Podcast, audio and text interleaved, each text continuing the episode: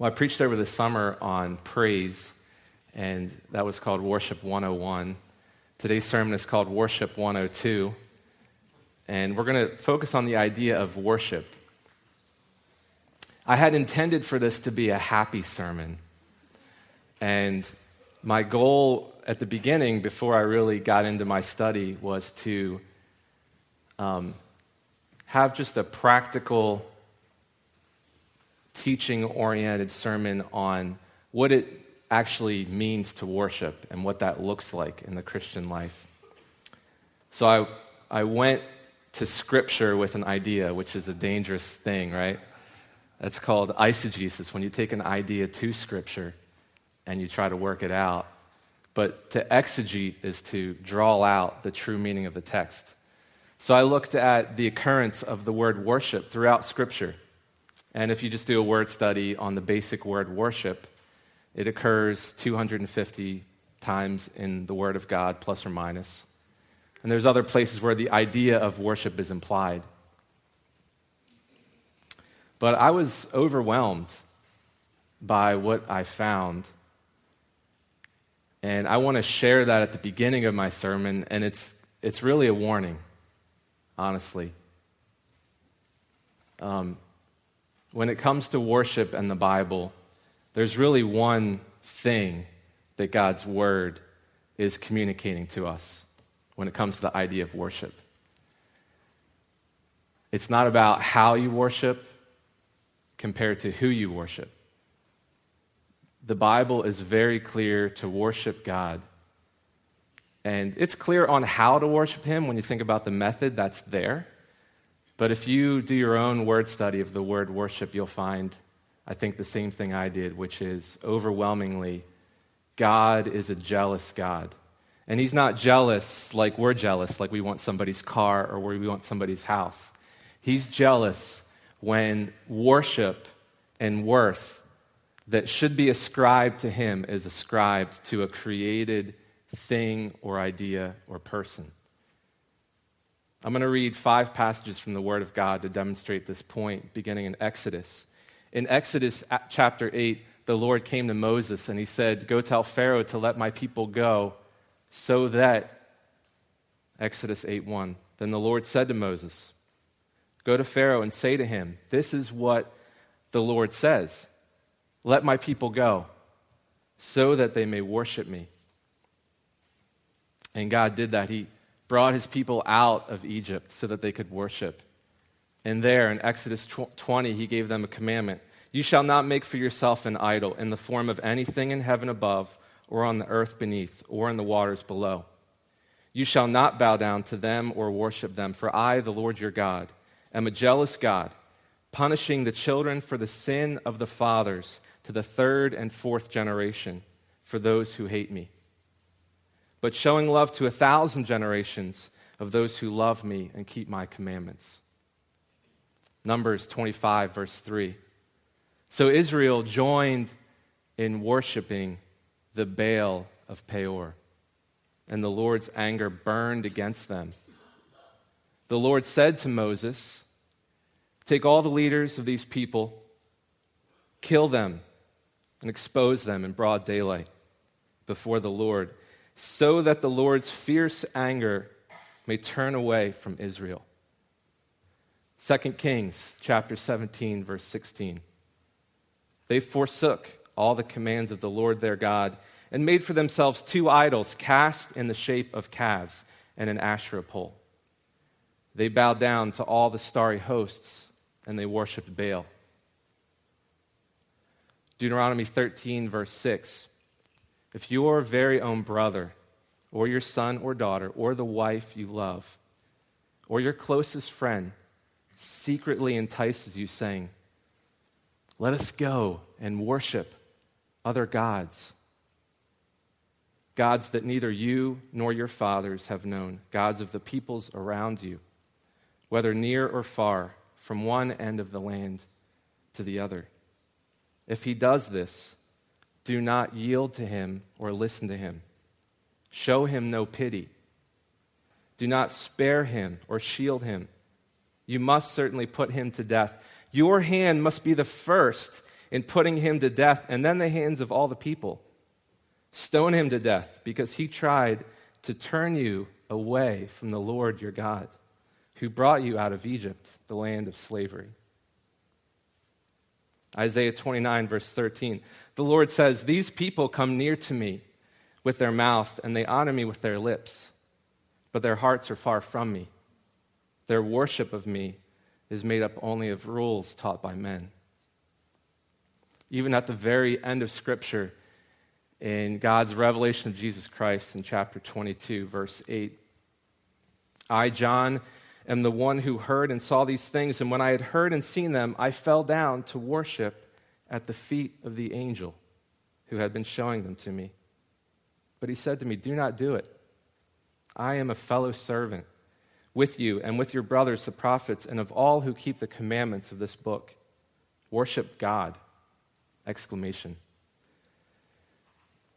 Be warned, people of God. Do not worship anything except the Lord your God. If I could teach anything on Scripture and if I could have you remember anything about the idea of worship, it would be that.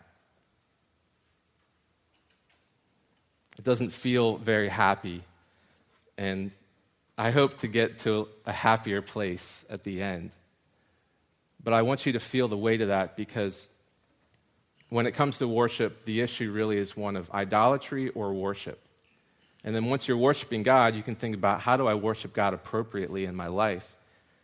But the critical thing is are you worshiping God or not?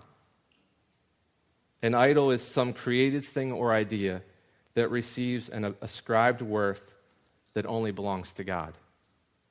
And I believe that you are smart enough in your own personal mind and life to figure that out. An idol is some created thing or idea that receives ascribed worth that only belongs to God. We have a historical track record of building things and worship them, worshiping them, and we're no different. We like to build things and worship them. We saw this in Scripture, and we saw how God dealt with it. I didn't tell you the full story of how God deals with it through Christ, and we'll get to that in the text today. But thinking about idolatry and worship, not only do, want, do I want to expose this sin of idolatry, which is really the, like the critical thing when it comes to worship, I also want to I want you to think about how do I go from idolatry over to worship. And I just want to just say there's something that needs to happen in your life to worship God. It's, you go from idolatry and then you go through salvation and through Christ into worship. Turn to John chapter 3.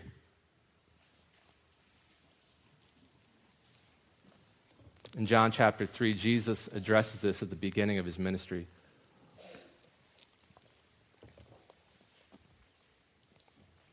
I'm in John chapter 3, verse 1. And I'm, I'm going to read about Nicodemus, who comes to Jesus as, at night to his rabbi. John chapter 1 verse or John chapter 3 verse 1. Now there was a man of the Pharisees named Nicodemus, a member of the Jewish ruling council. He came to Jesus at night and said, "Rabbi, we know you are a teacher who has come from God, for no one could perform the miraculous signs that you are doing if God were not with him." In reply, Jesus declared, I tell you the truth. No one can see the kingdom of God unless he is born again. Nicodemus is stumped. Verse 4 How can a man be born when he is old? Nicodemus asked. Surely he cannot enter a second time into his mother's womb to be born. Jesus answered, I tell you the truth. No one can enter the kingdom of God unless he is born of water and the Spirit. Flesh gives birth to flesh, Spirit gives birth to spirit. You should not be surprised at me saying that you must be born again. Jesus goes on to fully lay this out for us in all the teachings that he gives throughout the Gospel of John. And then he demonstrates it by himself becoming an own sacrifice for our salvation so that we may be born again. When it says born of the water and of the Spirit, born of the water is, to, is how we were all born in the flesh. When we came out in the flesh, we were born of the water. But to be born of the Spirit is to be born of the Holy Spirit, the Spirit of truth. And just, just the next story over, Jesus explains this in John chapter 4. He meets with a Samaritan woman at a well, and they start talking about worship. And he says to this Samaritan person at the well, he says, You worship what you do not know. We, the Jews, worship what we do know because salvation comes from the Jews. Look what he says in John chapter 4, verse 23. Yet a time is coming and has now come when the true worshipers will worship the Father in spirit and in truth, for they are the kind of the worshipers that the Father seeks. God is spirit, and his worshipers must worship in spirit and in truth. And he goes on later to call the Holy Spirit the Spirit of truth, our counselor, who we receive at salvation. So to worship God, first you have to look at idolatry and recognize it, and then you have to look through Christ to become a person that can worship in the Spirit. If you don't have the Spirit of God, you cannot worship God at least not completely. You might, on the way in, like the Samaritan woman, she, she was worshiping what she didn't know because she didn't have the Spirit of God, the Spirit of truth. So I just want to pray for us now, and I want to bring those two ideas of idolatry and salvation before us um, as we talk about a deeper teaching on worship. So please bow your heads as we pray. Father, we are so grateful um, that we are allowed to come before you in praise and worship, that we're allowed to come before you and speak to you, God, and that we're allowed to learn from your holy and perfect word. We don't deserve it, God. We are like many who have called on other gods or put other things and given other things worth uh, for the worth and the worthiness that only belong to you. God, and we repent of that collectively and individually. God, and we ask that you would save us. God, and if for the people in this room that have never received the Holy Spirit, who have never been born of the Spirit, who have never been born again, God, I pray that for them. I pray that they would receive it. God, that they would come to you and call on you for salvation we know from the Old Testament in the book of Joel that all who call on the name of the Lord will be saved, and that you are faithful and just to forgive us of our sins and accept us in your kingdom and allow us to receive the full rights as your children and receive the salvation that's from your Son, Jesus Christ, who was crucified and buried, and on the third day was risen to life having victory over sin and death on our behalf, so that you might send us the counselor, the Holy Spirit, the Spirit of truth, so that we might worship in spirit and in truth.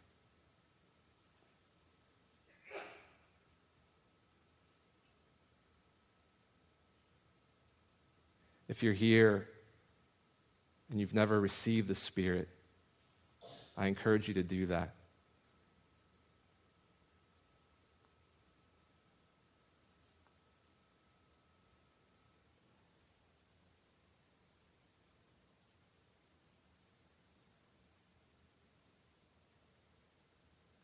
And if you receive the Spirit, live in it, live by it, and live through it.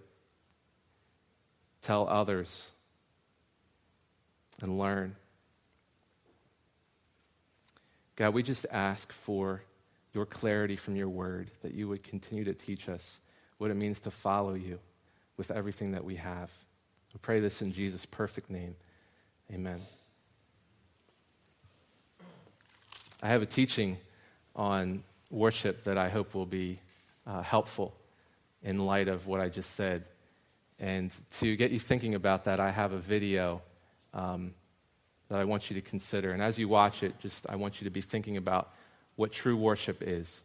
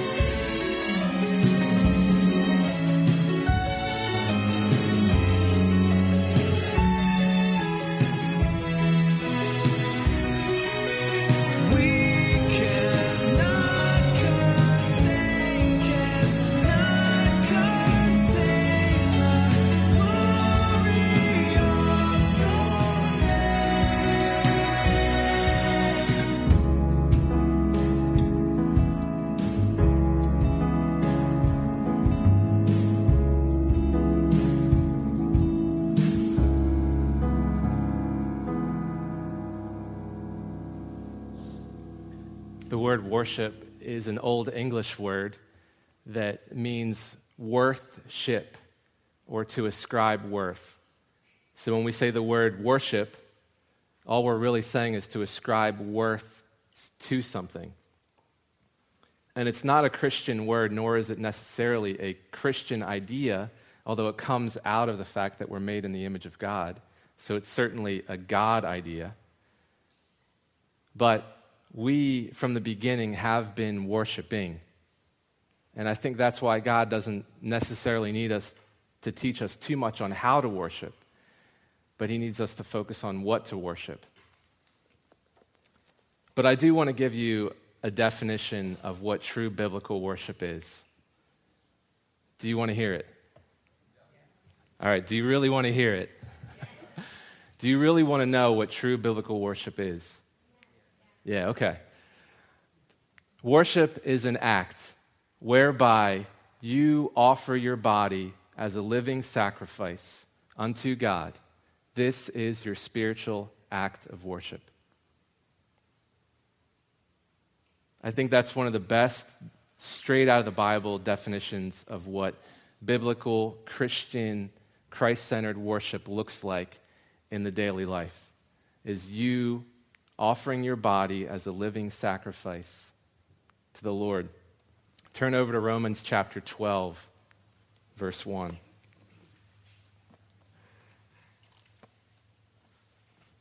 And I want to look at this verse in the context of Romans, the, the, uh, the book of Romans, really. Romans 12:1 is the verse I just recited to you. But before we look at and, and try to explain what that look, means in the Christian life, I want to look at what it is in context. For the first 11 chapters of the book of Romans, Paul goes into great detail about what the gospel of Jesus Christ really is. And it's some of the deepest, most theological explanation of the gospel that we have in all of Scripture. And then at the end of verse 11, he falls down and he worships. And then he says 12:1. So when we look at that verse in context, I think it's helpful to see. I want to go back and I want to pick up um, Romans chapter 11, verse 28, and read through there and kind of like set the context for you. I read it because these are the next few verses of what I'm about to read are some of the, the deepest when it comes to the gospel. And my, my purpose in reading them is not to like exegete them or explain them right now, but my purpose is to show you what happens after Paul says this and then what he calls us to do. So, Romans chapter 11, verse 28. He's talking about all of Israel and the Jewish and the Gentile realities of salvation. As far as the gospel is concerned, they, Israel and the Jews, are enemies on your account. But as far as election is concerned, they are loved on account of the patriarchs. For God's gift and his call are irrevocable. Just as you, who were at one time disobedient to God, have now received mercy as a result of their disobedience, so they too have now become disobedient in order that they, t- they too may now receive mercy as a result of God's mercy to you. I didn't say I was going to explain this. But listen to what Paul says next. For God has bound all men over to disobedience so that he might have mercy on all of them. Have you ever said something and, and when you say it, the weight of it is felt in the verbalization of it? Like in your mind, it was, it was either a neat idea or a thoughtful idea or a happy idea. But then when you said it, it was like, ah, oh, you feel the weight in the words when you say something. I think that's what Paul did here. He, he feels the weight in this statement because he's building for 11 chapters on explaining what the gospel is. And he says, For God has bound all men over to disobedience so that he may have mercy on them all. Oh, the depth of the riches of the wisdom and knowledge of God. How unsearchable his judgments and his paths beyond tracing out. Who has known the mind of the Lord? Or who has been his counselor? Who has ever given to God? that God should repay him.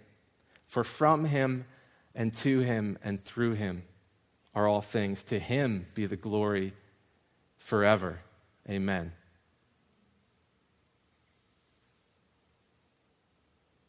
Therefore, I urge you, brothers, in view of God's mercy, to offer your bodies as living sacrifices, holy and pleasing. This is your spiritual act of worship. A doxology is literally a word of glory, and it usually comes at the end of a song. Doxologies are all throughout the Bible, they end some of the Psalms.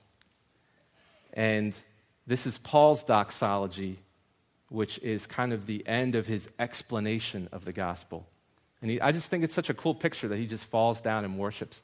And then for the next few chapters, 12 through 15, he explains what should the gospel actually look like in your life? And he goes into great detail. But I'll just set kind of the overtone of that, which is the first verse, which is what we already read. Origen, which was a very early writer in the church, said this about uh, what was being said here. He said, Paul did not say that God's judgments were hard to search out but that they could not be searched out at all. He did not say that God's ways were hard to find out, but that they were impossible to find out.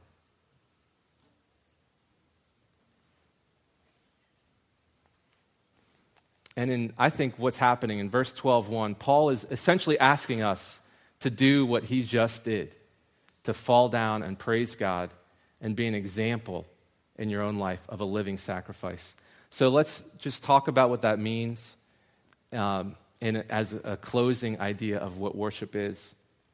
I want to challenge you to offer your body as a living sacrifice unto God. To offer is to consecrate. It's a biblical idea to place in the hands. So when you are offering, your body to God, you are placing your body in the hands of God. So think about that as far as what the word offering means. And your body as a living sacrifice. I cannot help but think of Abraham and Isaac. And I want to go back and read the text from Genesis chapter 22. Abraham was called to a very hard task to potentially sacrifice and offer his son Isaac as a living sacrifice. Genesis 22, verse 6. Abraham took the wood for the burnt offering and placed it on his son Isaac, and he himself carried the fire and the knife. As the two of them went on together, Isaac spoke up and said to his father Abraham, Father, yes, my son, said Abraham. The fire and wood are here, Isaac said, but where is the lamb? for the burnt offering. Isaac was confused. And what Abraham thought and understood is that Isaac may be becoming a living sacrifice. And we know from Scripture that God did provide the sacrifice. But what does it really mean to be a living sacrifice? The late theologian John Stott said this about what it means. What, what, however, is this living sacrifice, this rational spiritual worship? It is not to be offered in the temple courts or in the church building, but rather in home life and in the marketplace. It is the presentation of our bodies to God. This blunt reference to our bodies was calculated to shock some of Paul's Greek readers. I think the traditional thing that we say is, Come Offer your hearts to the Lord. Give your heart to the Lord. And that is kind of a central idea that we should hold on to that.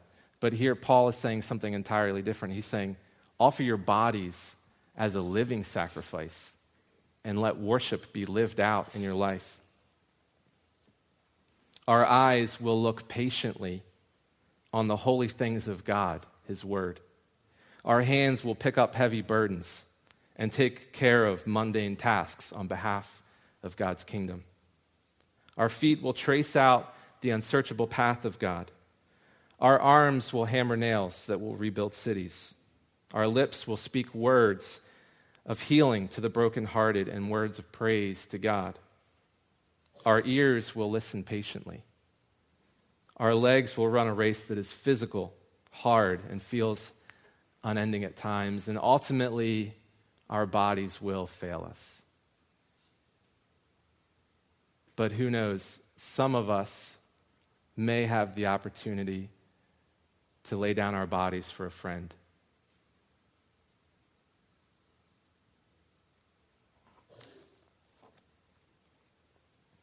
At the end here, I just want to give you a way to compare idols and true worship. And I'll start to meddle a little bit here at the end, just so I can have some happy time in my sermon. Um, worship in real life includes our bodies and our minds. Verse 2, Paul goes on to say, Do not let your, uh, do not be conformed to this world, but be transformed by the renewing of your mind. And this is how you will discern God's will in your life.